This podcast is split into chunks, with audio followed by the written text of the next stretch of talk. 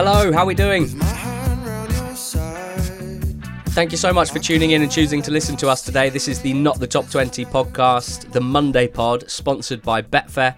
I'm Ali Maxwell. With me, George Elek. On today's show, we're going to be chatting about some playoff semi final first legs in the Championship and League Two. We are going to try not to say things that could age terribly, uh, with all four second legs taking place tonight, Tuesday, Wednesday, and Thursday consecutively. Uh, we'll also be previewing the League One playoff final between Sunderland and Wycombe Wanderers. That's on Saturday.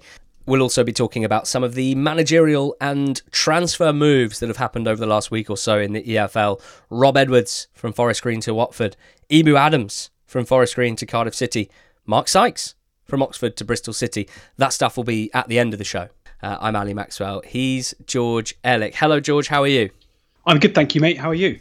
Really well. Did you enjoy the various playoff semi final first legs that we saw over the last week or so?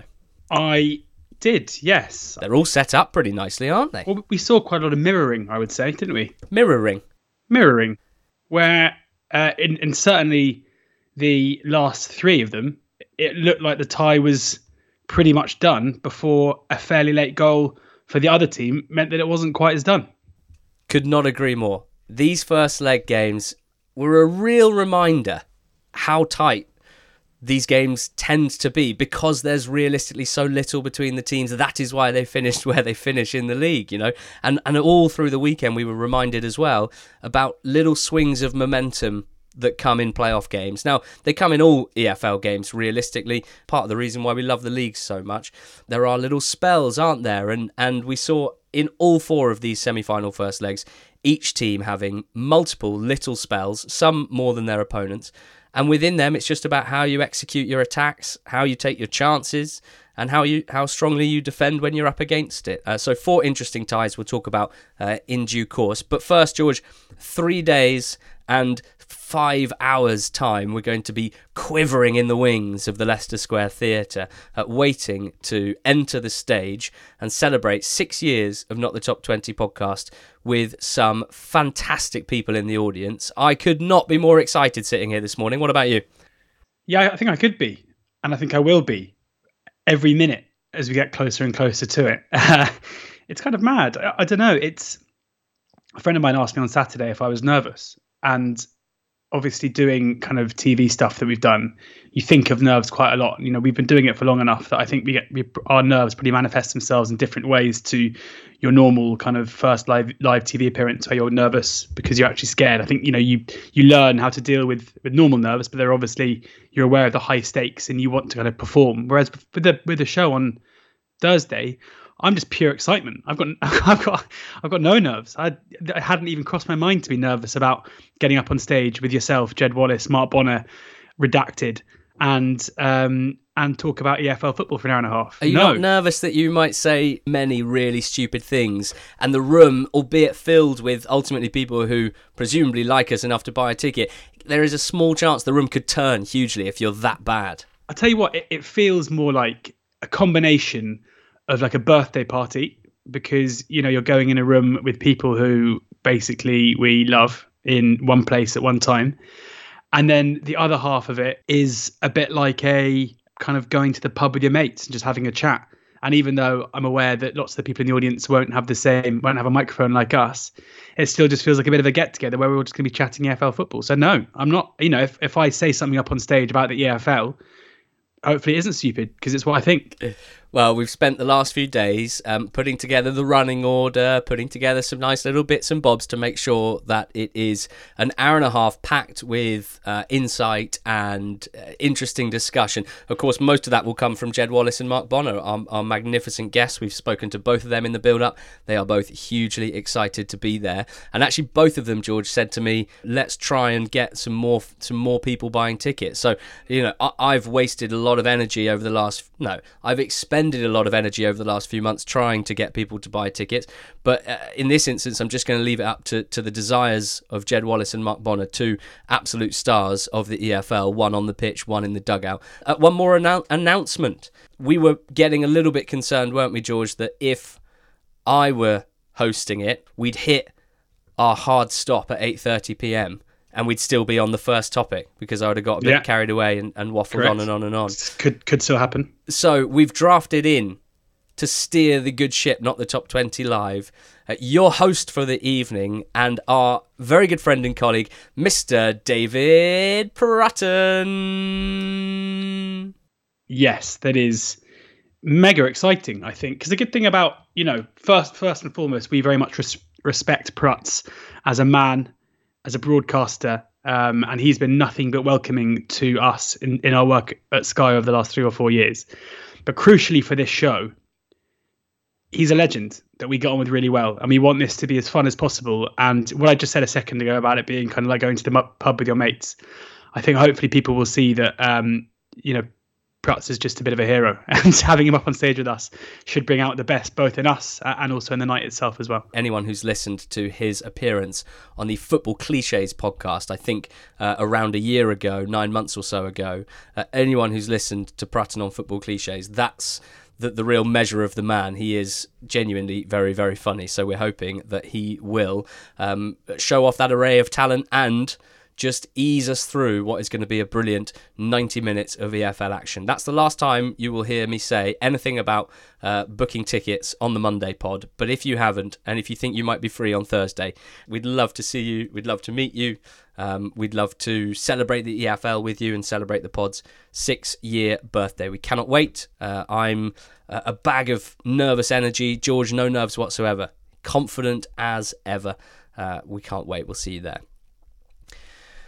So let's talk about some of the playoff action. Uh, George, uh, obviously, I'm only going to say this one more time, being wary that all of the games are taking place in the next sort of 72 hours or so. So, you know, mega predictions might end up looking quite stupid. But that is, I suppose, our cross to bear. Let's start in the Championship. Uh, I'd like to start with Sheffield United 1, Nottingham Forest 2, which was on Saturday afternoon. Bloody hell. What a playoff semi final first leg this was. Uh, I think the best way of summing it up for those who didn't watch it was what I tweeted at half time, which is is this a playoff semi final or a game of FIFA? Which is what it felt like. Yeah, it did. Um, so much for these games being cagey. You know, um, it w- was none of it at all. It was it was pretty end to end, and it was set up in a way where it suited being end to end because even though Blades were the team who had the majority of possession and had most of the territory, um, Forest were by far and away the dominant team in the match because they were just totally devastating on the counter attack. Um, I- think this was a deliberate ploy. I think you were very good on Quest talking about this, where the lack of mobility in the um, Sheffield United backline, combined with the fact that even their most defensive minded or deepest lying midfielder in Ollie Norwood isn't particularly mobile himself, meant that when they did spring on the counter attack, rather than as usual it being basically led by Jed Spence on the right hand side with with Brennan and um, and Surridge through the middle, it was purely a case of get as many men forward and, and as many men into attacking positions as possible. And that was seen the most by the fact that when uh, Surridge did slip the ball inside for the first goal, I mean, obviously Osborn's slip uh, was probably the deciding factor in the goal. And if he'd stayed on his feet, I doubt it would have ended in a goal. But the fact that it was Colback who who who kind of put the ball uh, in the back of the net, the fact that it was those players forwards just showed how, unlike some counter-attacking systems where you basically leave two or three men on the last man or, or just inside the half in order to spring.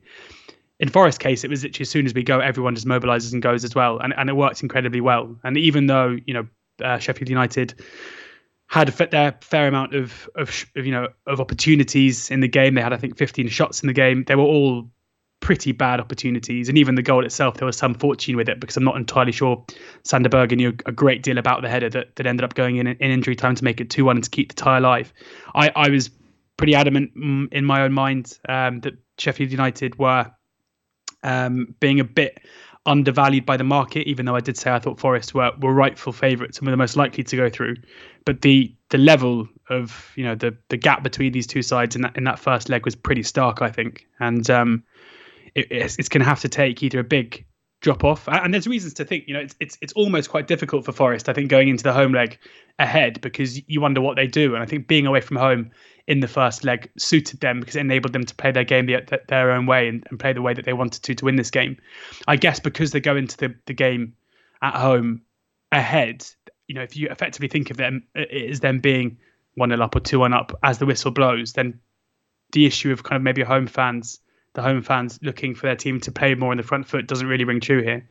Um, but yeah, I mean, going into this, it feels like Forest are are very very close to booking their place to at Wembley. Yeah, completely exposing that, that lack of pace in the Sheffield United back line, uh, and the fact that, of course, Stevens in particular on the left likes to get very very high, and uh, and those juicy looking spaces in the channels are exactly where Johnson and Surridge love to operate, and they were just spent they spent the whole half just streaking into those gaps.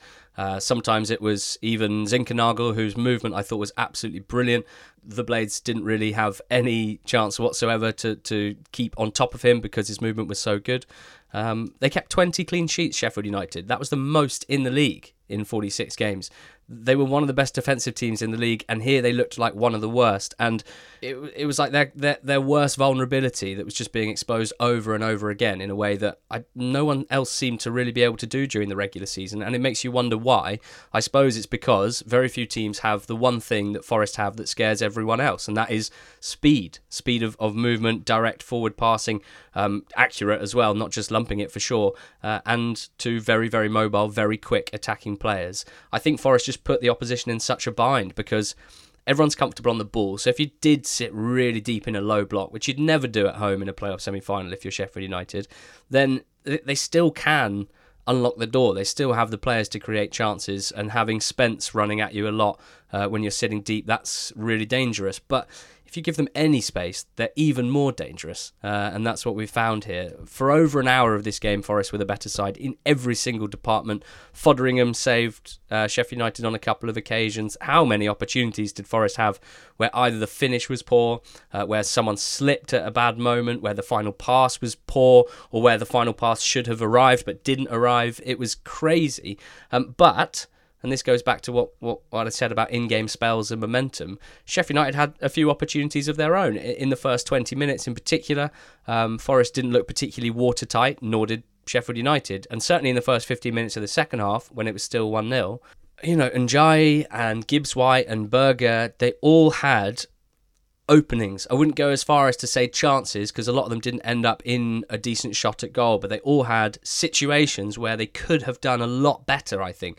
Um, and, and that was a big difference between the two sides as well. Berge, in particular, I find him frustrating because he's very, very good in a lot of ways. And he, because of his size and his movement, and he can carry it, he gets himself into some brilliant positions in and around the box, but he doesn't seem to have the composure, the instinct, whatever it might be, um, to score goals himself or really, really to, to sort of lay them on a plate for, for other players. I know Heckingbottom has spoken himself in the last few weeks about basically thinking Berge should be scoring 10, 15 goals a season in the championship. And I kind of see where he's coming from. He gets a ton of, of opportunities, a ton of looks. He doesn't seem to convert as many as you'd like. Uh, into a goal or an assist or a really good chance. So, um, you know, I, I think the most interesting for me in the second leg is how do you approach this if you're Heckingbottom, George? Like the the obvious thing when you're one 0 down, you're chasing a game, you've got 90 minutes to turn around. You'd think really you have to go for it to a certain extent, but could that be the worst possible game plan given that? Going for it, by which I mean committing men forward, um, keeping the ball, and, and trying to probe in Forest's defensive third, that exposes their greatest flaw, their greatest weakness again. And if Blades were to do that, I think we'd all be pretty confident of Forest having a ton of opportunities on the break. So can can they play any other way? I, guess you can try and set up in a way that both uses the intensity. I mean, that is, is the word we spoke about a lot with Sheffield United going into this first leg, especially off the back of that second half, half performance against QPR. And it is possible to play a high line play kind of aggressive, attacking, high pressing football and not constantly be caught out on the counter. Um, whether or not they have the defenders capable of doing that, I'm not entirely sure. It would kind of feel to me like maybe playing somebody like a George Baldock at right side of centre back could help in some sense in terms of having someone who, yes, he'd be playing out of position, but would have the pace to to kind of trap back and get back in position when when needing to, because none of their three defenders were capable of doing that whatsoever. Um, it, it, didn't feel to me, uh, and even you know, Osborn and Stevens as wingbacks don't really have that game or, or, necessarily that pace over 10, 15 yards to cope with the likes of Spence and Johnson. So um, you know, they have to look to play their own game to an extent, and I think those. You know, we've spoken about them before. That last, that second half against QPR, that game against Fulham, that was that was Sheffield United at their best. Um, and so it would be remiss of them to, you know, they, they feasibly, well, they should be a far better attacking force than what we saw on Saturday. Um, although you know obviously playing away from home is going to make it more difficult so i don't think you can completely t- tear up the game plan because you were torn apart um, you just have to try and find a way or a solution to to stop being carved open consistently um, when they do go forward. Um, because yeah I, I can't imagine and i don't think we're going to see sheffield united basically just drop in um, out of fear especially when they're chasing the game. And because of, of Forest's wastefulness, and because the one thing that we haven't mentioned that could be very relevant heading into this second leg is Sheffield United created at least two very good opportunities from set plays. One of them was headed off the line in the first half by Surridge, and then obviously right at the end, uh, a good ball into the box. Samba being a little bit flappy, uh, and there was a couple of, of Sheffield United players throwing themselves at the ball to scramble it over the line. So it is only a one goal deficit, and the the whole you know, I, I don't apologise for talking about the game in such a way as to make it clear that Nottingham Forest were, were comfortably the better side for the majority of the game. But that doesn't really matter that much anymore. It's only one goal, and just because they were better in the first game, it doesn't necessarily mean they're going to, you know, rinse and repeat, copy and paste the same match again uh, at the City Ground, which of course makes playoff football what it is. Cannot wait for that second leg on, on Tuesday night. It's going to be fascinating. Forest in a very strong position. Now, Luton and Huddersfield, George, on Friday night drew 1 1. Uh, this one is, is really, really in the balance, uh, set up very, very nicely. Um, first things first uh, self indulgent discussion about the fact that we ticked off a broadcast bucket list entry, and that was a pitchside live broadcast. This was pretty cool. We've been pretty consistently working in studios, whether it's at Sky Sports or at Quest, for two or three years now. Not too many times have we been on site for various reasons, uh, but turning up to Kenilworth Road for a playoff semi final on a Friday night, that was a, a pretty special occasion. Yeah, it was. I think it's our third ever broadcast from a, a stadium, second ever from a stadium where there are fans in the stadium. We once did a, a Wembley um, playoff preview, which was pretty incredible. Um, sat in the Wembley stand uh, and up in the uh, up in the country as well, and then in the tunnel.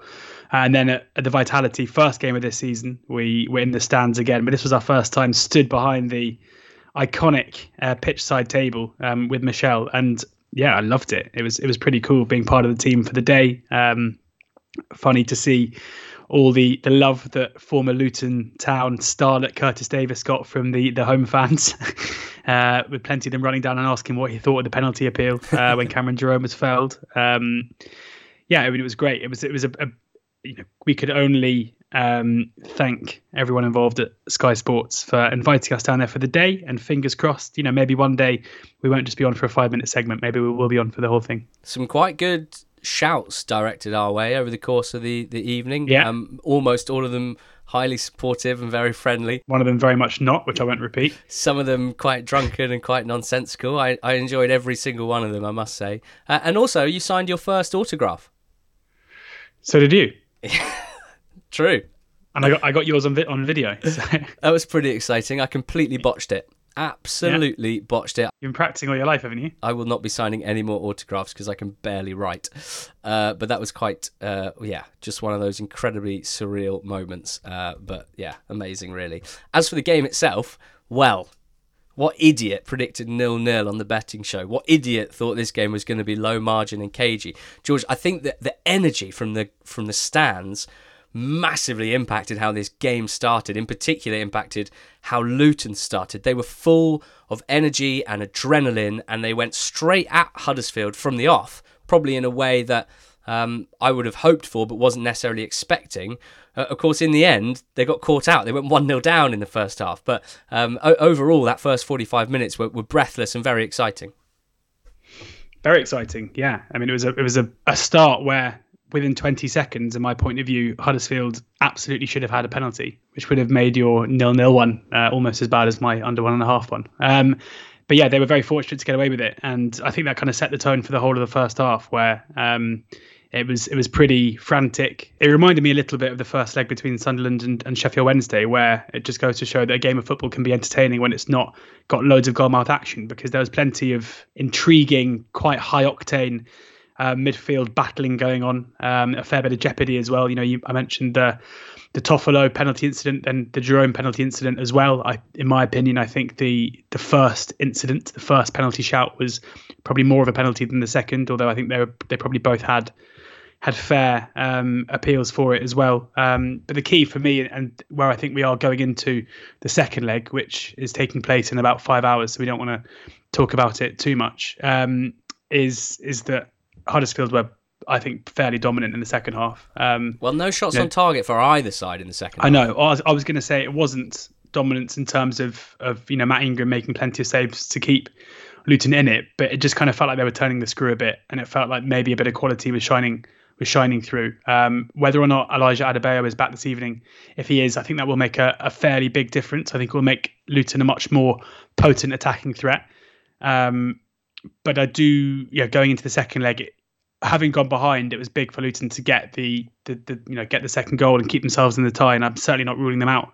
Um, but it does feel to me like if the first half this evening continues down the same line as the as the second half on Friday night, um, it's going to be a, a, a, very difficult one for Luton to come through unscathed. There were three refereeing questions, uh, all of which I basically sided pro Huddersfield on, I suppose, in a weird way, and and anti Luton, which is a you know it's not something I'm very comfortable saying, but I think it's worth discussing for for these games as they are so important. Uh, the Huddersfield penalty after 10 seconds is an arm in the back and and actually kind of throws his legs at him well uh, as well. Bree to knock Toffolo out the path of the ball. Uh, that that kickoff routine, by the way, which we first saw Bournemouth scoring a goal against Fulham with a similar type thing where you sort of set it back to the edge of the centre circle. Uh, there's like two quick passes while a couple of the attackers sprint down the pitch, and then you end up with your best passer of the ball, in theory, playing a nice ball over, the, you know, in, into the final third, and you try and win that flick on or whatever it might be. Uh, I've seen that now quite a few times in the last few months across all football, all over the world. We've seen it, and it's been tweeted to us a couple of times. This was basically that, and it did catch Luton cold, and should have been a penalty to Huddersfield. I didn't think that Cameron Jerome's penalty appeal should have been a penalty, even though in real time it definitely felt like it should have been. Partly because it was Naby Sarr running alongside him, and I'm afraid I do consider Sarr to be one of the sort of clumsier defenders in the championship. Uh, but I do him a disservice. Sarr did nothing really but run alongside Jerome, and Jerome did that thing that I get very frustrated. Uh, that strikers seem to do more and more hashtag these days and that was rather than continuing to run in a normal manner towards the ball in order to take a shot at goal when he had a clear shot at goal, s- changing the way that you run in order to both sort of flail any and all of your limbs towards the defender and kind of move away from the ball rather than running towards it just to try and catch a bit of contact and go down. Sarr did unbelievably well basically to avoid Jerome's legs until yeah. Jerome kicked him on the back of the leg and, and they both went tumbling. So I thought that was amazing refereeing if he if he saw all of that and made the right decision because of it. uh, because in real time it did look like Sarr tripped him. Or was it more likely that he just thought, mm, I didn't give one half an hour ago, but not give this one either. Possibly, possibly. and then what did you think about Luton's goal? I, I my perception of the offside law is that Cornick who's in an offside position when Naismith whips in the cross. And what a serious ball in that is, by the way. One of the nicest set piece deliveries that I've seen this season. My understanding is that Cornick's in an offside position and makes an attempt, or you know, whether it's slightly half-hearted, maybe if even it's it's a little bit late and he doesn't get that near it, makes a play for the ball uh, in front of Bradley, who's not offside and does end up finishing it. My understanding of that is that Cornick's attempt to play the ball makes him offside. But uh, there didn't seem to be too much anger about that one overall. So I, I think, given that it's been announced today that VAR will be used in the Championship, League One, and League Two playoff finals, I think it's probably fair to say that there is quite little controversy surrounding these incidents in this game. Um, yet, if we'd had VAR at Kenilworth Road, I think there would have been a penalty after half an hour, and I think the Luton um, after half an hour, after ten seconds. Sorry, after, after thirty seconds, twenty seconds, yeah and I think that um, the Luton goal would have been disallowed, which is it kind of feels like when there's no clamour um, for these decisions that you know would have been changed. Why are we bothering? But maybe that's for another conversation. On a positive note, uh, some some things that I enjoyed watching live. Huddersfield's goal on the counter attack was was lovely. It did involve some poor play individually from various Luton players. It was a, a bad touch from James Bree, which was seized upon. Um, but as soon as Luton even looked like they were losing the ball, Toffolo was on his bike. Um, and Toffolo against James Bree down that side was a great battle all night. I thought it was pretty much even. I think they both gave as good as they got, but in this instance, it was a bad touch from Bree. Toffolo's central run was absolutely brilliant into space.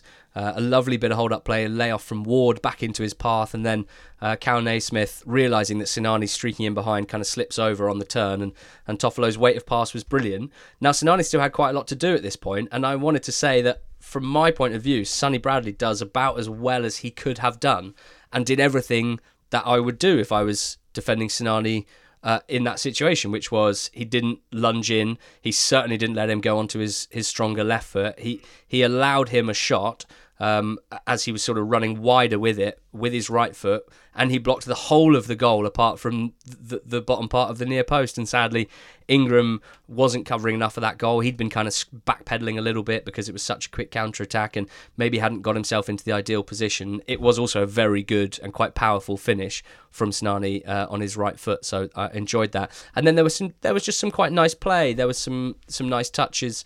Uh, a few th- those those touches that led to Sinani's goal. There was a half chance for Ward about two minutes later, uh, where Ingram came out and the, and the shot was blocked by Bradley. He was played in by O'Brien. That was nice play. Just Toffolo, O'Brien, Sinani, all of these guys when they were combining. Uh, I was enjoying the interplay, and it would be interesting to see how they go in the second leg because I think we expect Huddersfield to have the majority of the ball, um, and it'd be it'd be interesting to see how well they can actually execute, execute in the final third because they didn't in the second half on Friday night, nor were they particularly fussed about that, I don't think, because they would have taken 1 1 all day.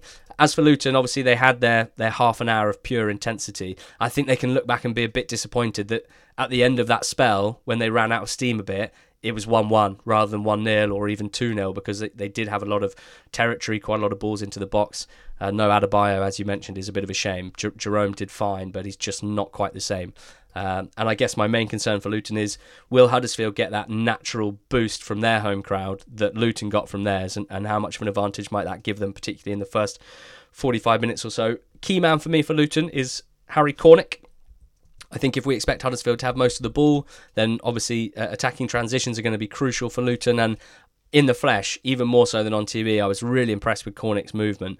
Uh, really impressive, constantly on the move, drifting out wide, in behind defenders on their blind side, picking up the ball in wide areas quite a lot. Uh, and he's got that kind of quite awkward, like herky jerky dribbling style, Cornick, where you're not sure if he's necessarily that under control of the ball, but also the defenders don't seem to really know how to how to stop it either. So Cornick's going to be the one that I watch uh, from a Luton perspective uh, in that second leg, which kicks off in just a few hours' time. I also think there'll be another set piece goal in the second leg, but which way, Chris Kamara? I don't know. I don't know. I think we'll see Pipa for Huddersfield at right wing back, who I thought was quite tidy. I think we might see Levi Colwill at left centre back, uh, and I think that Huddersfield are the more likely to win it, uh, but not much in it, so that's exciting. George, in League One, what a league that's been this year. And we've got one more match to decide the third promotion team. It's between Wycombe and Sunderland at Wembley. We previewed it a little bit on Friday night. I thought you did a very nice job um, kind of explaining how a Wycombe game plan might look and how, if Wycombe do end up winning promotion, how that game might look. Uh, what do you make of this fixture as a whole? Am I repeating myself from the Friday night? Um, I mean, I, I, think it's interesting. There's certainly a lot of um, things that we're going to know about this game to start with, and you know, a, a, few of them are fairly cliche. Like I think we we know that Sunderland will probably have a fair bit more of the ball than Wycombe. I think we know that Wycombe will set up for that to be the case. Uh, as I said on Friday night on Sky, I think it, it's quite interesting to look at the um, playoff final back in 2020 where. Uh, Wycombe beat 2 1 an Oxford team who had the highest possession stats in the league um, and played, uh, you know, and, and had the, well, and, and did have the technically the better footballers possibly uh, in attacking areas. But Wycombe were able to, um, over you know in a couple of different ways. You know, the first was a was a set piece goal, which we can anticipate will be a key strength that they'll look to use again on on uh, on Saturday. and then also the um, discipline angle as well. Like I'm pretty sure um, that the news about VAR might have gone down better in the Sunderland dressing room than the Wycombe dressing room, um, because I'm pretty sure Gareth Ainsworth will. I mean, it may not be a key game plan, but he will be looking to make the most of any possible flashpoints. You know, if if I were to have a bet on which of these teams will end up with 10 men, knowing that there would be one, I would have Sunderland as massive favourites in that market because Wycombe are very good, as we saw with uh, Josh McEachran on um, in the in the first leg of the semi final, as we saw a couple of years ago in the Fleetwood games as well.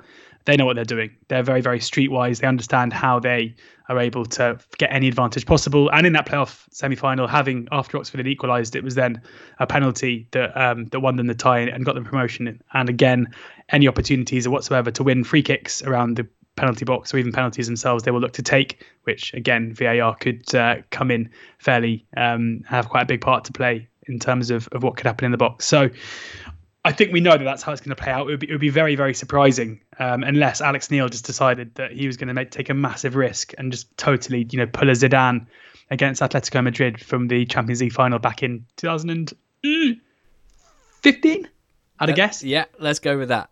Okay, uh, where where he just decided to just drop off and give Simeone's Atleti the ball for the whole game, and they literally had no idea what to do.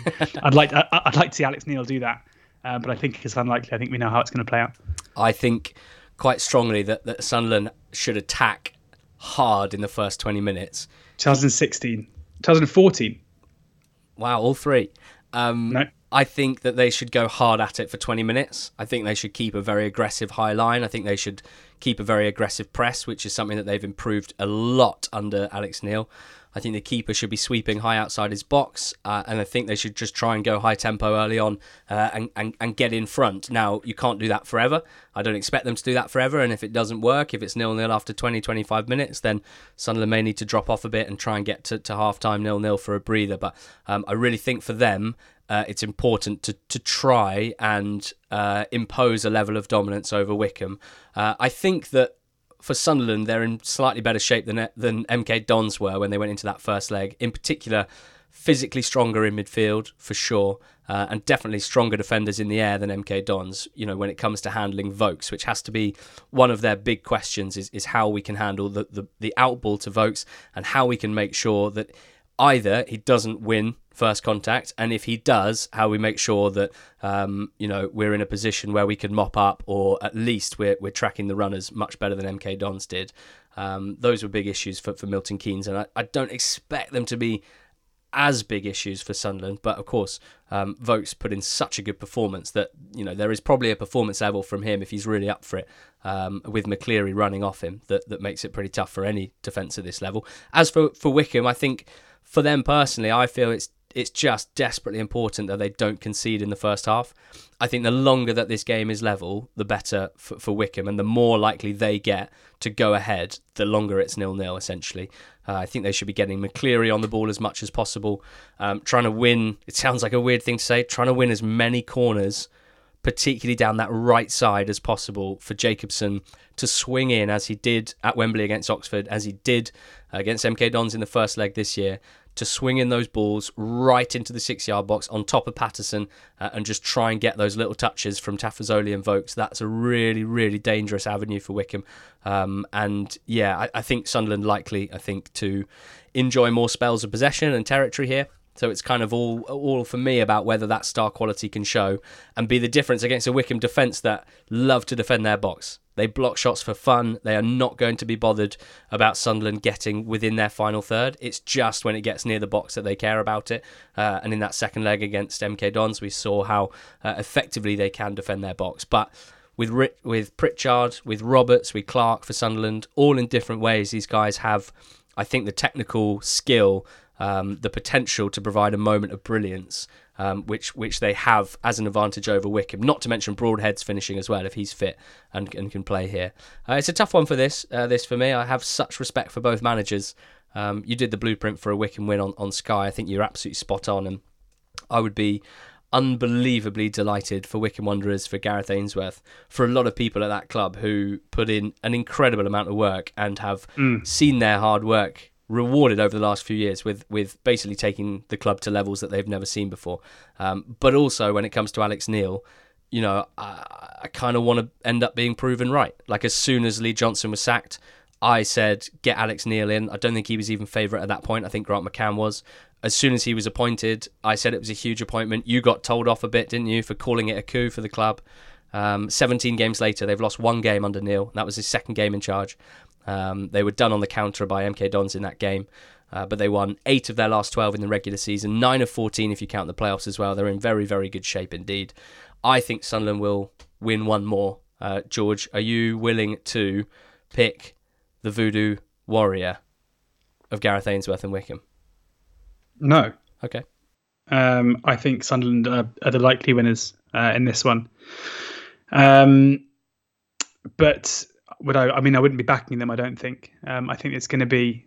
Um, you know, Gareth Ainsworth is a bit of a master, as I've said. He will have a very clear idea of how they're going to go about um, bridging the gap. And and the thing is, because Wycombe have had a season in the Championship in between the playoff final we were talking about earlier and now, that has come with increased revenue, and that means that they actually are a, a, far far better team now than they were two years ago, in my opinion.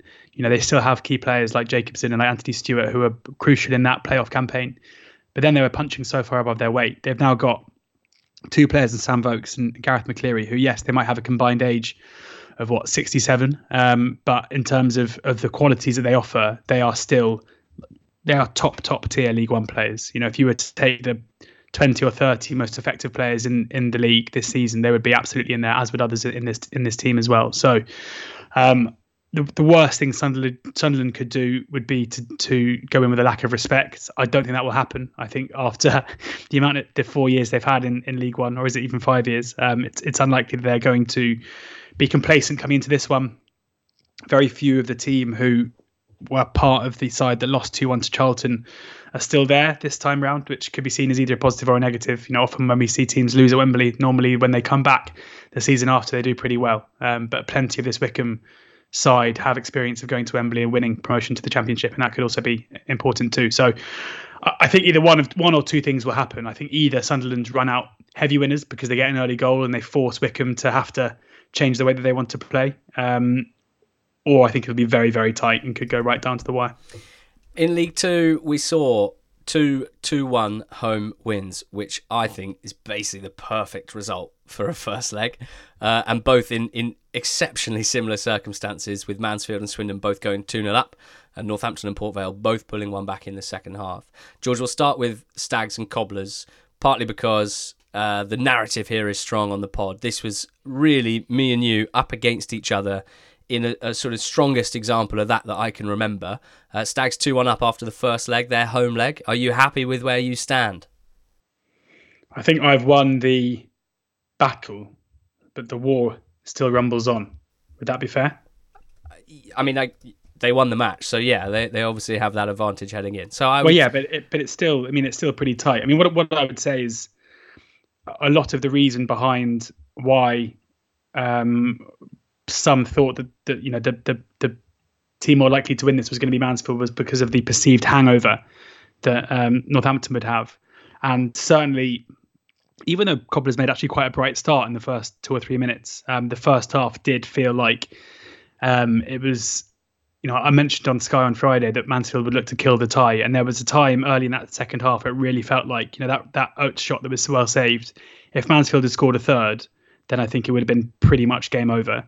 Um, but we definitely saw something of some fight from Northampton in the second half of that second half, and they could arguably feel aggrieved not to go be taking a you know be going back home with the scores level. They were the better team in the last half an hour. So any worries that maybe we had about Jon Brady being able to to to kind of lift his team, I think maybe it did take some time, but I think it's done, and I do think that final day now is is is consigned to history.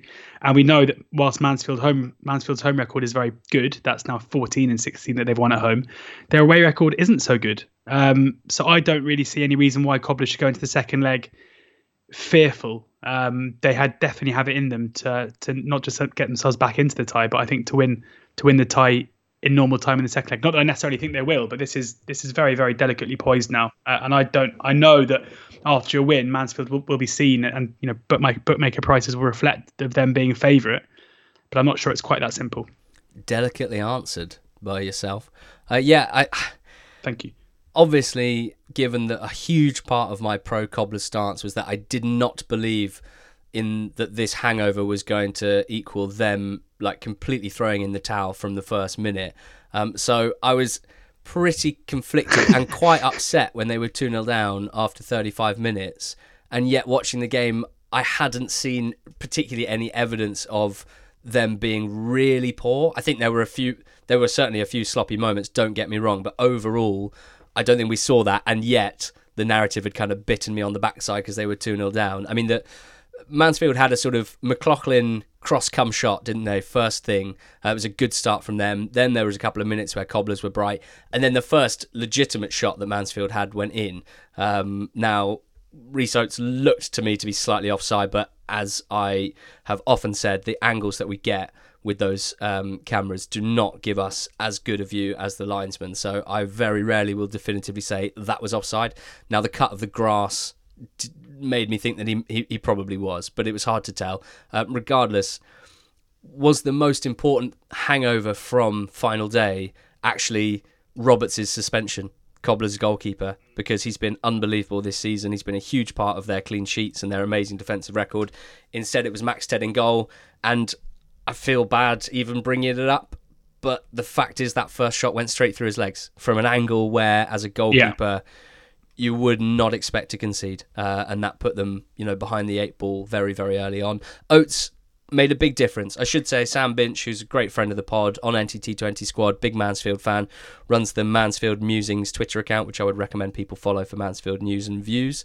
He did point out to me after my my preview that Oates had missed four games near the end of the campaign uh, for Mansfield. They'd lost three and, and won one. Then he'd come back for the last four games, where I think they won two and drew two, and they scored at least two goals in every game. I think he makes such a big difference, and he's a player that I'm really fond of. Even if he's not scoring goals, I'm fond of him. But when he is scoring goals, he's he's fantastic. Um, he brings so much speed. He's a really high volume uh, shooter. He is just a huge threat, um, and he his you know his movement was was an issue for Northampton certainly in the first hour or so. The second goal from from Staggs was just a brilliant move, build up from the back, out wide, loads of nice interchanges, and then some composure and vision from from Longstaff. Uh, with a big switch out to Murphy, and just it wasn't even skill from Murphy. It was just efficient wing play. Just you know, he's very he's very two footed, and that's just as important, I think, um, as being able to throw in a little trick to beat a man. To be that both both footed makes it a nightmare for the any fullback because you know he's either going to cut in and shoot or he's going to get to the byline and with his left foot you know he's going to put in a pretty good delivery. That's what he did, tapped in by Bowery. Uh, but as you say, instead of ending the tie, they kind of you know they came out roaring. Oates had a shot in the first few minutes of the second half, and that was their last shot of the game for the last what 35 minutes. Not a single Stags attempt. Northampton grew into it. Um, Mansfield did defend their box pretty well for the most part, um, and there weren't a million clear-cut Cobblers chances, but enough one goal, deflected shot from Quickie, uh, enough to get them back in the tie and send it to Sixfields very, very nicely balanced. The last player I want to touch on uh, from having enjoyed this game was Appere up front for Northampton. Uh, he's he's real sort of hustle and bustle, mm. hurly burly. Is that a phrase? I don't think it is, but I've. I've i think it is. He's very hurly burly. He's. Um, I often say it about you behind your back. um, yeah, I just thought it wasn't the most consistent performance. He was kind of feeding off scraps in the first half. In the second half, he was a big driver for change for, for Northampton, carrying the ball up the pitch. Um, a nice out ball for them, kind of physical, kind of quick. Uh, I asked Alex Butcher about him, who's a Cobblers fan on the squad, and he said he's got a bit of everything. Quick enough, strong, clever, holds it up well, runs the channels. Um, and he's been key in, in bringing the best out of Hoskins and Eppiah in recent weeks. Seven assists, Appere's got, plus three goals, I think, since joining in Jan. So um, one to watch in the second leg, Appere, if he has a good game, um, he could be key. What about Swindon 2, at Port Vale 1, George? What did you make of this game? How similar was it to that one? Quite different in terms of, of aesthetic, I would say. I mean, when you see the Swindon team um, on paper, uh, as we all did just before kickoff, and you kind of look at that midfield three of Reed, Payne, and um, and Williams, it's just like It is amazing. I mean, it's it's it's incredible uh, when the stakes are so high just to have pure faith in pure ballers. Um, you've got you've got to love it. Um, and as expected, you know, Swindon um, played much of the football in the game um, and were pretty good value, I think, for their. Well, it, it, felt to me like their kind of strongest period of the game was probably in between the 1 0 and the 2 0. Um, both goals from Harry McKirdy. You know, for for a player who doesn't necessarily even play as an out and out striker, he does uh, score a, a, a, variety of goals, and it was such a brave, good header. You know, beating two Port Vale defenders to the ball, um, who had both have a fair few inches on McKirdy, Um, and then I, I, think the finish for the second goal is probably one of the best technical open goal finishes you could possibly see because uh, you know it's it's easy just to shrug your shoulders when it is you know, it's a bouncing ball and he's just rifling it into the back of the net but I think you wouldn't find many players at that level who have the technical ability to you know to pull it off basically I think you'd see a lot of players um, at all levels really who would blaze that over the bar or not be able to get such a pure connection. It was a great finish from a player who's in been a superb form all season, who seems to love playing against sides who um, who he's played for before and revels in being the pantomime villain, and that makes him pretty much the perfect player for uh, any playoff uh, campaign as well because. You know, he. I even saw Port Vale fans um, over the last couple of days pleading with other Port Vale fans on social media, saying, "Stop chanting about McKirdy." let's just let's just focus on our boys and like supporting our boys. Let's just stop giving him the fuel to to want to prove us wrong. Um, but again, in a tie that felt like it was drifting very much in the way of, um, and also quite an, an, another wrinkle about McKirdy that I hadn't quite realised is that he he was dropped from the Port Vale 22 man squad last season in January, just before Darrell Clarke was appointed. And Darrell Clarke came in and immediately was very outspoken, saying like, "Why can't I play him? Why has this happened? This is a nightmare."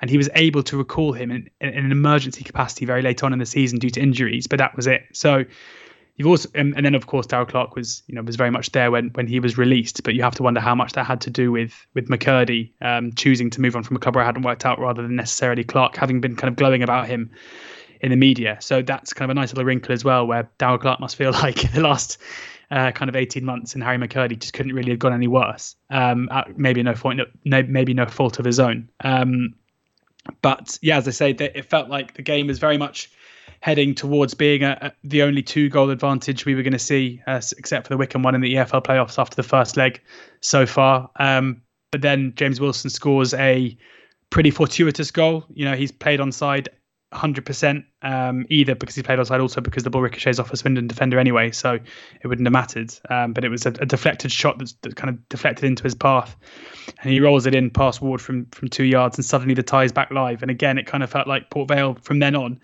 might have been able to be the team to to go on and get the, the goal to make it two all. So advantage Swindon for sure, but by no means um, a done deal this one either. Incredibly uh, nicely poised both of these games. I I'm I'm happy to put this down to the conditions, which were very poor, uh, a lot of rain and quite a lot of wind. But I was a little disappointed with the quality on show in the first half, having bigged this game up quite a lot. And I like to think there are a few people watching us on Friday night who only watched this game because I sort of suggested that it might be a cracker. I mean, we had three goals, we had a fair amount of incident, we had box off uh, box office McKirdy being box office, but I didn't think either side were firing on all cylinders cylinders in the first half. And uh, yeah, I'm, I'm willing to put that down to the conditions. Port Vale's long passing was desperately poor. Um, kept going out of play or going all the way through to the keeper, um, which normally suggests that there is conditions at play there. Um, but Swindon didn't necessarily live up to their reputation as the, the Man City of League Two either in the first half.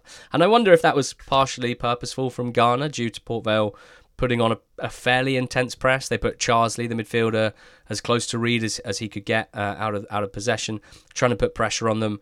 Uh, and and Swindon actually went longer a bit more than I was expecting. And I think that was an okay tactic. You know, Davison did pretty well as a number nine on loan from Charlton. He he's pretty physical. He he he was a real handful for the Vale backline, even if he's not always the most precise with his first touch or with his flick-ons. I thought he was certainly uh, something for them to think about. And then of course McKirdy. Um, just you just can't keep a good man down, and he's he just always gets involved Uh, Payne very good in the build up to their second goal. Uh, of course, his shot was parried back out to McKirdy. And I thought actually the fullbacks for Swindon, Egbo and Iandolo were, were very good. Um, uh, you know, they're playing in a back four, not a back five, like a lot of wing backs at League Two level who thrive going forward. But both of them, particularly Egbo, getting very high uh, when Swindon were attacking.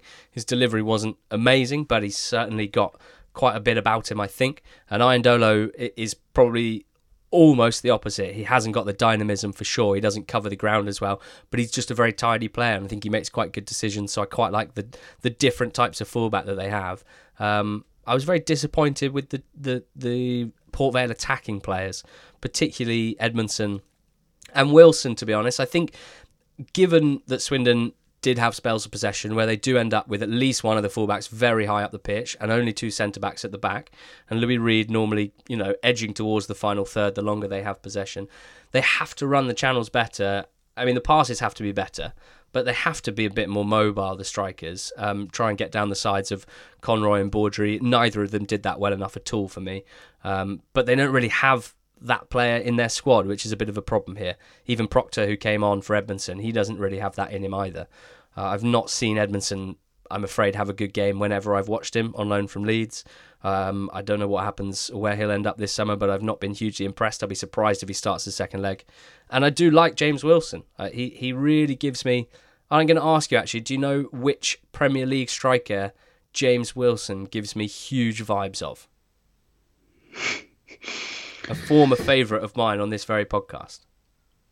Ah, uh, who would that be? Spent a long time on an island together. Ah, Bamford. Yeah, he's kind of Bam Bam. He's not as tall as Bamford, but he's lefty. He's kind of quite a clever player. He, he's not that quick, but he's got a bit of physicality, but not loads. And he can finish really well with his left foot, but but doesn't seem to score as many goals as you'd expect. Um, I do like him. I do think with the right strike partner, he could be really effective, but I don't think he's got the right strike partner. So, you know, I've spoken about Oates and Appere clearly I've got a thing for like really mobile, kind of quick, physical strikers who can run the channels because that's what I want Vale to have, and that's what I don't think they do have. Uh, it didn't escape me, George, that Swindon scored from a set piece after what I said in the preview about Port Vale having a big um, height advantage on this front.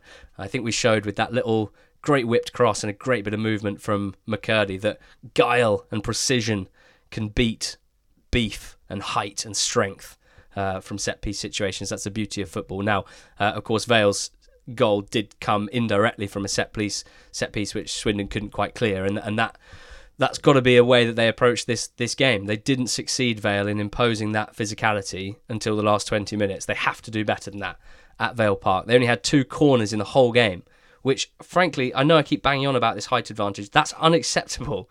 That is unacceptable you know, but by the end when they had the wind in their sails, when Swindon were defending, but it's, it's, but it's hard to force corners, though, isn't it? I was about to say almost the opposite, mate.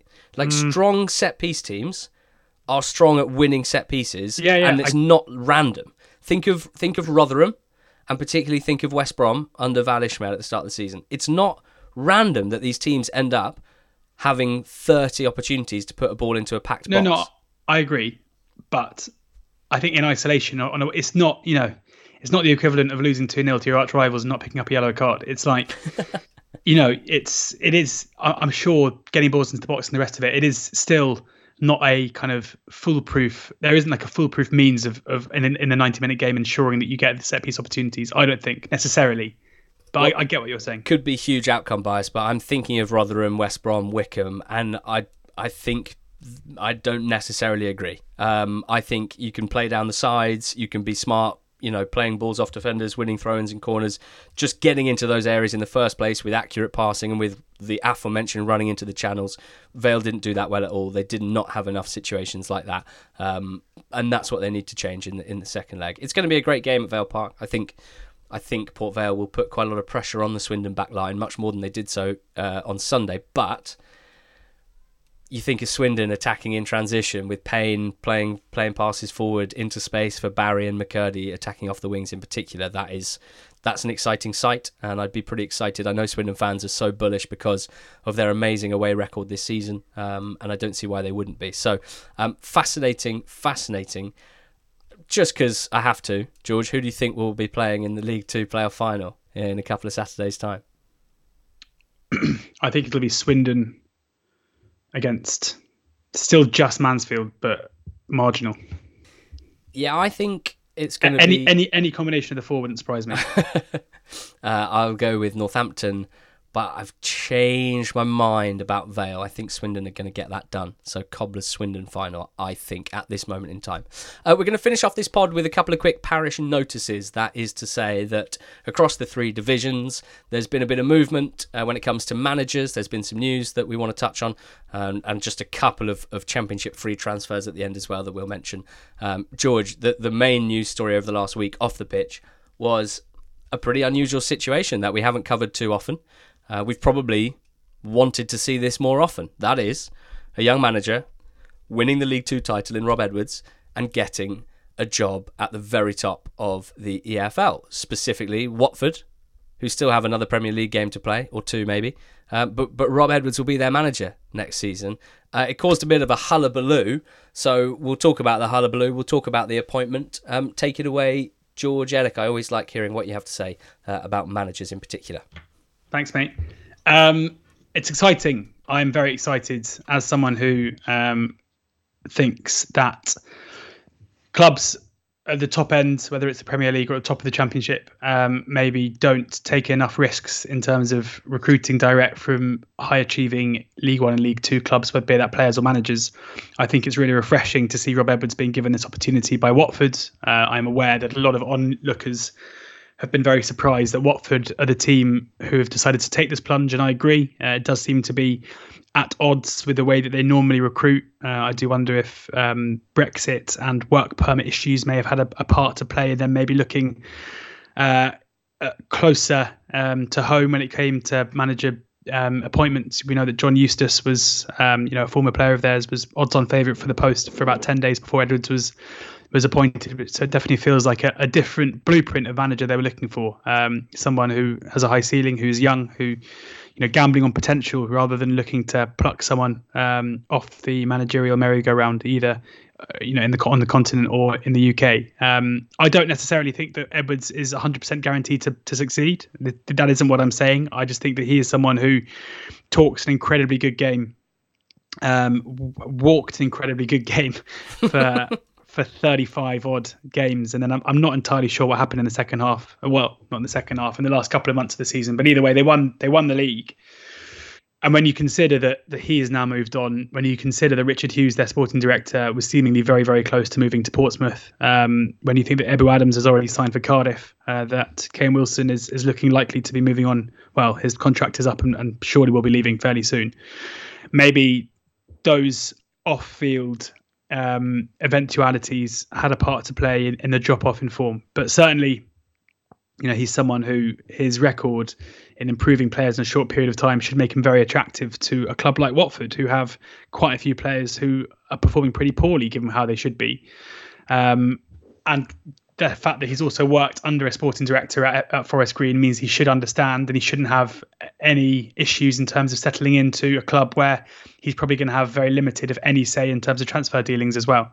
I'm really excited to see how it goes. I'm totally, and you know, I don't care if this means that I'm seen as being biased, not for any reason beyond wanting him to succeed, because I think what it will do to the future of League One and League Two would be massive. I think if Rob Edwards were to go and win the championship next season with what with Watford, it will revolutionise the opportunities that young coaches are going to get for succeeding in League One and League Two.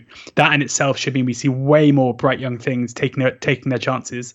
We should see way more clubs looking to recruit from that level. You know, the the coaches between the age of kind of thirty and forty, who have done their due um, in terms of learning and and are looking to get their first steps in management. I think it could be revolutionary for the whole of the EFL if, if Edwards does a good job and makes a success of it as well. So for that reason alone, I'll be rooting for them. Um, not in a partisan way, just purely because I think it would be the best thing for the for the leagues that we love.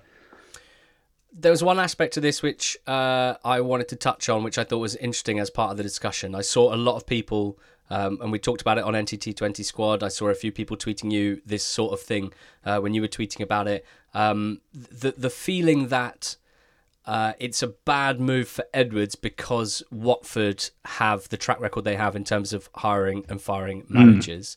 Mm. Um, I'm going to read a message from NTT 20 Squad, um, which I think is a sort of opinion that is fairly widely held, and it's not a ridiculous one by any means, um, saying that would Watford be the right move right now with their approach to hiring and firing? You know, he's got a job for as long as he wants at Forest Green, where he's backed financially and probably would be even in League One. Uh, the big jobs will still be there next year if he stays at Forest Green and continues his great work. And maybe a season in League One would give a relatively inexperienced manager a helpful extra season before maybe going to a, a, club with intentions of being on the Premier League. If he did go to Watford, there's a chance he could be incredibly successful, but a higher chance that he'll be on his sofa at weekends by Christmas if he doesn't start like a train. And when I was thinking about that, because I think it is an interesting thing to raise, I didn't really agree with it, to be honest with you. Uh, I understand the viewpoint for sure, particularly the one about big jobs still being there next year. I had a bit of a problem with that because we know how quickly narratives change about managers uh, in this game. And I think differently to that. I, I don't think you can assume big jobs will be there next year. You know, Mike Duff could barely have done any more at Cheltenham Town over three years, and it still doesn't seem like he is being offered so called big jobs. Uh, Rob Edwards is obviously flavour of the month right now, but what if Forest Green, as we've discussed, they might well do, having lost, a, who, uh, about to lose a ton of key players. What if they do start struggling in a tough League One next year? Suddenly he's going to be forgotten, really, for a few months at least. Mark Bonner, Mike Duff, Kieran McKenna, Liam Manning, Russell Martin if any of those continue to thrive, Edwards gets forgotten pretty quickly, I think. And all of a sudden, people will start pointing to that late season wobble this season and going, oh, well, maybe those first few months were just a fluke. It's amazing how quickly it can change. I think you take this job every single time. Another reason, sadly, and we don't love thinking in purely financial terms, and I know that fans don't love the financial side of the game when it comes to decision making, but without knowing the numbers in particular, let's say at Forest Green he might have been on hypothetically a hundred grand a year. At Watford, after a year in the Premier League, in receipt of a big old chunk of parachute payments, you're probably thinking a million quid a year, let's say. I don't know the numbers involved, but around, I would not be surprised if it's a tenfold increase. And that's just the fact. So maybe job security or managerial life expectancy is higher at Forest Green. But if you have to work there for 10 years to get the same amount of money as one year at Watford, then it's a no brainer, you know? Um, yeah, I agree. And then there's the pure. But, but, and we, but this, that, but this, lastly, this goes... feels. Go on, you go on. Well, just I think people often forget that side of things as well. You know, we always you know, we, we are obviously pretty envious of people like Rob Edwards who are in who do the careers that they do and do the jobs that they do. Um, but the the money side of things is massive, and even you know you, you look at you know, Mark Sykes, a player at Oxford who's moving to Bristol City at the moment, and you have Oxford fans wondering why he'd do that. Well, I mean the the money jump's massive. It's absolutely huge. So for Rob Edwards, as I say, the worst case scenario for Rob Edwards is that he gets sacked fairly early on. Um, and if he does that, then he'll will be going in for the, sim- for the same jobs, the same opportunities, but with way more money in the bank. And for for a guy with a family, that is, it might not be romantic. It might not be the way that we like to think about things. And you know, when you're playing Football Manager, um, and you are taking Forest Green from League Two to the to the Premier League, and you get offered the Watford job after season one, that that doesn't really come into your thinking. But this is real life, and uh, and sadly, you know, having that financial um, side of things is, is is yeah. I mean, it's as important as anything. The last point I'll make, and this feels very George Elek, is that Watford will be either first or second or third favourite to win promotion back to the Premier League next season. Uh, they will have a budget that dwarves 20 at least other teams in the division that they will compete in. There's basically what I'm saying is there's a chance Rob Edwards does a 7 out of 10 job and is mm. a Premier League manager by August 2020. Exactly. Yeah. Uh, you, you can't put a price on that. Uh, let's move on. A couple of other bits and bobs. Uh, Scotty Brune. Scott Brown is the manager of Fleetwood Town with Stephen Whittaker, his assistant. Brown started 23 games in the Scottish Prem this season for Aberdeen, mm-hmm. straight into the Cod Army dugout. Quite fun. Yeah, uh, I've no idea what to expect, apart that it's going to be pretty lively. You'd have thought. Um, given that we've had what we've had um, Joey Barton, Scott Brown, Paul Coutts. Uh, who else we had going like centre midfielders who going through at Fleetwood recently? Glenn it kind Whelan. of feels like Glenn Whelan. Um, yeah, can you kick people? Can you could you used to kind of run around a bit, but not as much really? Yes, yes. Get to Fleetwood. And I mean, I'm excited. He obviously brings some serious clout with him.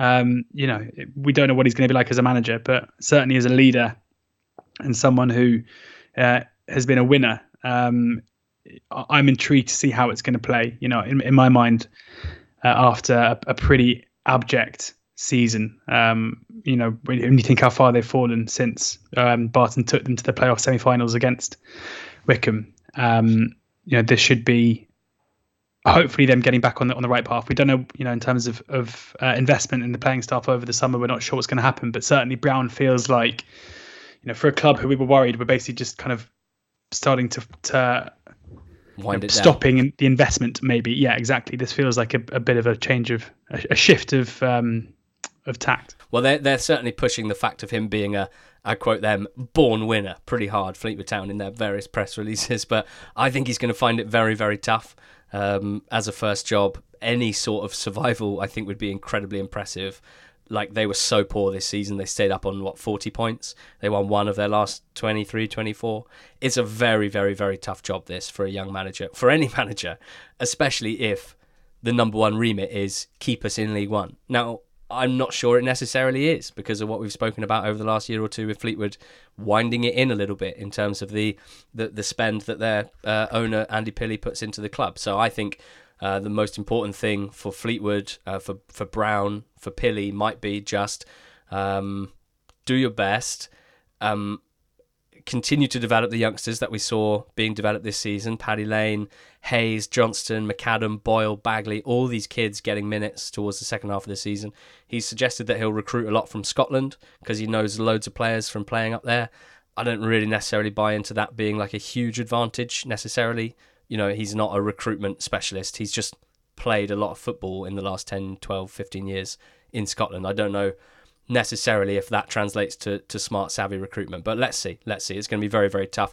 I mean at the very least i think we know what a good job would look like from him. For mark kennedy george who's the new manager of lincoln city this is an interesting one for me because i don't really know or have a great grasp on what the expectations will be for mark kennedy at lincoln city. I'm interested to know what you think we should be be judging him on and what you think's realistic um, what sort of uh, obstacles he should be leaping over to do a good job again, until we see the recruitment, it's very difficult to know where we're going to put them. Um, I don't know enough about him to um, have too much of an opinion, but given the high regard that I have for their previous manager, um, he would have to be very good in my mind to to have them improving. And given that Michael Appleton left in, in the way that he did, it feels fairly unlikely to me that we're going to see um, Lincoln kind of up the budget and really have a swing at, at getting back into the promotion mix. So I think it's going to be a, a fact finding mission for everybody. Um, where you know we watching on can't say now that I think expectations could be any higher than, than survival. I would say at this point, after losing a manager who, who we rate highly, appointing a rookie manager who could feasibly be anything. What I would say is that if you look at the history of, of Lincoln City and, and their managerial appointments in recent years, they've been very, very good. They seem to know how to spot a manager um, we so spoke that to is the one chairman positive. once, didn't we, on another pod, Clive Nates. He seemed like someone with his head screwed on. Very much so, yeah. Yeah. Well, uh, you said he's a rookie manager. You're obviously forgetting the 12 games he managed at Macclesfield just before COVID hit and they Oh, were yeah. relegated. He came in, they were bottom. He did not pick up many points as Macclesfield manager, but they were absolutely all over the place at that time. Otherwise, he's kind of done a bit of everything. Um, he's done youth stuff at Ipswich, Man City, a bit of Wolves, all clubs sort of known for their youth uh, academy work over the last decade or so. Um, and and he's Irish, which is only relevant because Lincoln seem to have quite strong links to Ireland, m- more so than, than I think other clubs at the level. Um, and you know maybe he could help uh, turn that into an even stronger, um, a bit like Scotty Brune in Scotland. Maybe he could make the most of uh, of his nationality there. Uh, down in League Two, I mean, there are still vacancies in League One, we should say. Uh, Wimbledon and Charlton in particular. We'll discuss those in due course. In League Two, one that kind of caught some people by surprise, I think, was Hartlepool sacking Graham Lee. Uh, it's probably about 10 days ago or so now. Um, but the context being that Hartlepool came up from the National League with Dave Challinor, who left for Stockport County, has just won promotion from the National League into League Two again. Um, Challinor took credit, well, we gave him a lot of credit for reigniting Hartlepool United, getting them back into the EFL. And they went down the route of appointing a club legend in Graham Lee uh, to replace him. They went from top half playoff flirters under Challinor to bottom half not picking up that many results. But I didn't think it was necessarily sackable, George, but they decided to go in a different direction. What were your thoughts on that? Hard to say. I, you know, this is meant to, as no disrespect to, to Graham Lee at all, but I think when we, the the tenth anniversary of um, of uh, not top twenty, when we uh, do a, a game of pointless, um, and one of the categories is EFL managers to have managed more than 10 games uh, in the EFL um, during the time of the podcast. I think Graham Lee might be one of the few pointless answers where, um, by no fault of his own, he took over a club when they were pretty much embroiled in, in mid table mediocrity, and he's left them at the end of um, a fairly uneventful time and charge in mid-table mediocrity. So it's it's hard to really say much too much about him. Um, you know, I, I don't think Hartlepool fans have been particularly upset. Obviously, the you know the Challinor um, departure came at a time where it was quite surprising, but it certainly felt like when they made the appointment, this was an appointment for the future with a guy who had a relationship with the club. It looked to be making a little bit more sense when the night that Lee was sacked, suddenly Tony Mowbray, um, with kind of links to the area, was odds on favourite to get the job. That's gone very quiet. So if that is the case, you know, you can understand why Hartlepool, if they had a sniff of getting Mowbray in, would maybe just sack whoever was in charge to do so. But that hasn't come to fruition. So I don't know, really. Just a case of, of not really sure and uh, see who they get in and, mm. and, see how they go for next season. Worth noting that results were actually pretty poor uh, from the moment he took charge, or really from the moment Challinor left, uh, and accepting that it was a tough situation to step into. Uh, they had the 20th best record, or rather the fir- the fifth worst record in League Two for the last 31 games, scoring only 27 goals, less than a goal a game in 31 games, and picking up 31 points. So um, I'm sure that's what the board would have pointed to as they look to be ambitious and, and challenge uh, the top seven. I'm sure that will be their aim for next season. Uh, we wait and see who they'll get. Um, Barrow and Phil Brown's brief dalliance comes to an end. Um, of course, Phil Brown uh, was part of the sort of musical chairs at the bottom of League Two, where clubs kept sort of chopping and changing their manager, basically just looking for like one or two wins to get them out of it. Uh, and, and, I suppose Barrow did get that from Phil Brown, but they also picked up far more defeats uh, and they, they stayed up, not necessarily because of their good performances, but because of poor performances from other teams. So it's a bit of a reset for Barrow. I'm not too to, uh, too surprised to see Phil Brown not staying on. Um, before they've appointed a manager, they've appointed a sporting director, a guy called Ian Wood, who's their new sporting director. As far as I can tell, he has been a an agent, or as they framed it, he has been working in player management for the last uh, 15 years. Um, and the suggestion is that he knows a lot of players, a lot about the recruitment side of the game, uh, a lot about the transfer market, uh, and it'll be interesting to see whether that can help Barrow build a squad uh, and. I suppose more importantly than that, hire a manager uh, that can have them punching at their weight uh, next season because this season was a, a bit of a write off, it's fair to say. So, uh, Ian Wood, the sporting director, manager TBC for Barrow. Lastly, George, we're going to take one transfer each in the Championship. I want to ask you, uh, on behalf of Bristol City fans, what they can expect from their heavily rumoured free transfer signing from Oxford United, Mark Sykes. It's an interesting one because he um, I know was flagged up very early on the data side of things as being a, a, a really promising prospect at Oxford, kind of before any Oxford fan really woke up to it. Um, he's incredibly tenacious. He's technically very gifted, and he has rather than a turn of pace. He's just fairly quick. Um, but he's someone who should score more goals, and this season started to show that part of his game as well.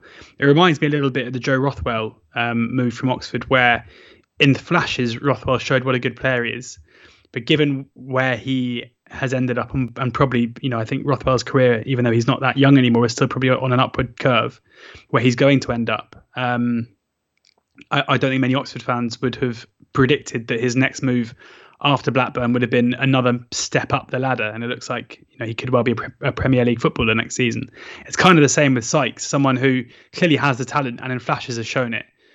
Um, very, very you know, as I say, the, the kind of tenacity part of his game, he's he is a player who, whilst being a technically gifted footballer and being a bit of a ball player, has that other streak to his other other streak to him, which can often actually boil over. I mean, he's had a couple, certainly one very very destructive red card um, last season at, at, the Stadium of Light as well against Sunderland. Um, but I, you know, I'm, I'm a fan of his. I don't think we can particularly begrudge him moving on um, on a free transfer. Um, but still some way to go. You know, unlike the Rob Atkinson transfer from last summer, where I was telling any Bristol City fan they had themselves a gem. Um, I wouldn't say that the Sykes deal is, is necessarily one that will be a success, but managed right, there's probably still more to come. And not far from Bristol is Cardiff, and Cardiff City have made a free transfer signing of their own. Ebou Adams from Forest Green, having just helped them to promotion. Um, you talk about no one begrudging him the move. That is certainly the sense I get from Forest Green Rovers and their fans. Three seasons at FGR where he's been uh, fabulous for the most part, incredibly popular, um, from the people I've spoken to that know Adams as a player, and I've spoken to quite a lot of people because listeners to the pod will know he's been someone I've, I'm very fond of and have been for a few years now. Uh, apparently, the first thing you hear about is his absolute obsession with football, with improving himself as a player, his pure dedication uh, to football and to succeeding as a footballer. Uh, having been released when he was a kid uh, by Norwich City, uh, they didn't think he was good enough for them. I think it's a bit of a redemption path for him. Uh, and also, you know, there's an amazing story from this season about when he flew back from AFCON, where he'd been playing uh, for Gambia and he flew back to England via Paris, and I think within five hours, six hours of getting to UK soil, he was playing for Forest Green in one of their league games because he'd missed a couple because he was away and he felt bad and he wanted to contribute. Now he has contributed to their promotion. He's a centre midfielder who's played in, in a couple of different midfield type roles for Forest Green, quite often playing fairly advanced. Now his goal return's not been great in League Two. Four goals in 1920, two goals in 2021, uh, and three goals this year. He's not a natural goal scorer, but he can really help teams get up the pitch and stay up there because of his phys- physicality, which has really stood apart in League Two. His tackling stats, his distances covered, all of this stuff has always been well above League Two level. Now, the big question for me when it comes to Cardiff is I can definitely see why they're adding um, what they would consider to be physicality and dynamism uh, in their midfield. I guess my question is if you're above the level for League Two, where does that translate for Championship level? Will Ebou Adams, who's been dominating League Two midfields for some time now, will he do the same in the Championship? Or does the fact you're moving up two divisions, which we know has been a difficult step for players at times, you know, might he meet his match physically? And if so, does he have the technical ability to, to stand out? That's probably my biggest question. I don't really know the answer to that. He's not been a creative passer. He's not really been much of a goal threat. Um, but I think there's a spot for him in a midfield. I think you just need a couple of other types of players um, alongside him. I think at the very least, because I'm keen not to say I think he's going to be sensational and one of the signings of the summer. I'm just not confident enough in any player stepping up two divisions to, to say that definitively. But I like Adams a lot he will have been fairly highly sought after. For Cardiff, in the situation they're in, where they do have quite a big summer ahead, to get this done early on a free transfer um, is pretty impressive stuff. So I, I, think it's a really savvy piece of recruitment um, and, and clearly speaks to what Steve Morison's telling players because Adams, as I say, I'm sure he would have had some offers top end of League One, bottom half of Championship, and he's plumped for Cardiff. So that, that uh, makes me think that uh, Morison's putting together a pretty good presentation, presentation package. And finally, we get to see Ebou in the Championship, which I think is where we've been wanting to see him for a few years. So, uh, Mark Sykes, Ebou Adams, couple of transfers either confirmed or heavily rumoured uh, into the Championship. And that's it. For the last time on a Monday pod, please come and watch our live show if you're around on Thursday evening, the 19th of May. Uh, if you can get to Leicester Square and the Leicester Square Theatre for 7 pm, we would be so, so chuffed to see you. And we'd be very, very grateful because the more of you that are there, I think the merrier the night will be. It's going to be an absolute cracker. David Prutton hosting, uh, George and I chipping in with some bits and bobs, uh, and then Jed Wallace and Mark Bonner bringing some serious insider insight as well, um, plus some drinks afterwards. What's not to like? Uh, come and join us at the Leicester Square Theatre. Book your tickets using the link in our description or Googling Not the Top 20 live. Uh, it'd be great to see you there, and we cannot wait Thank you so much to Betfair for their continued support of this podcast. Thank you to George for listening to me witter on as he does every Monday and for providing some searing insight of his own. Um, we're pretty excited about this week. A lot of playoff semi-final second legs. If you want to chat about them with us, join the NTT20 squad using the link in the description. It's a great place to be at all times, but particularly when these big games are on. Um, lots of good discussion on there. We will be putting together a quick betting show in the second half of the week. Uh, exact release time TBC because we've got that live show looming. Uh, but we will do so ahead of some playoff finals, and we'll talk to you then. Go well.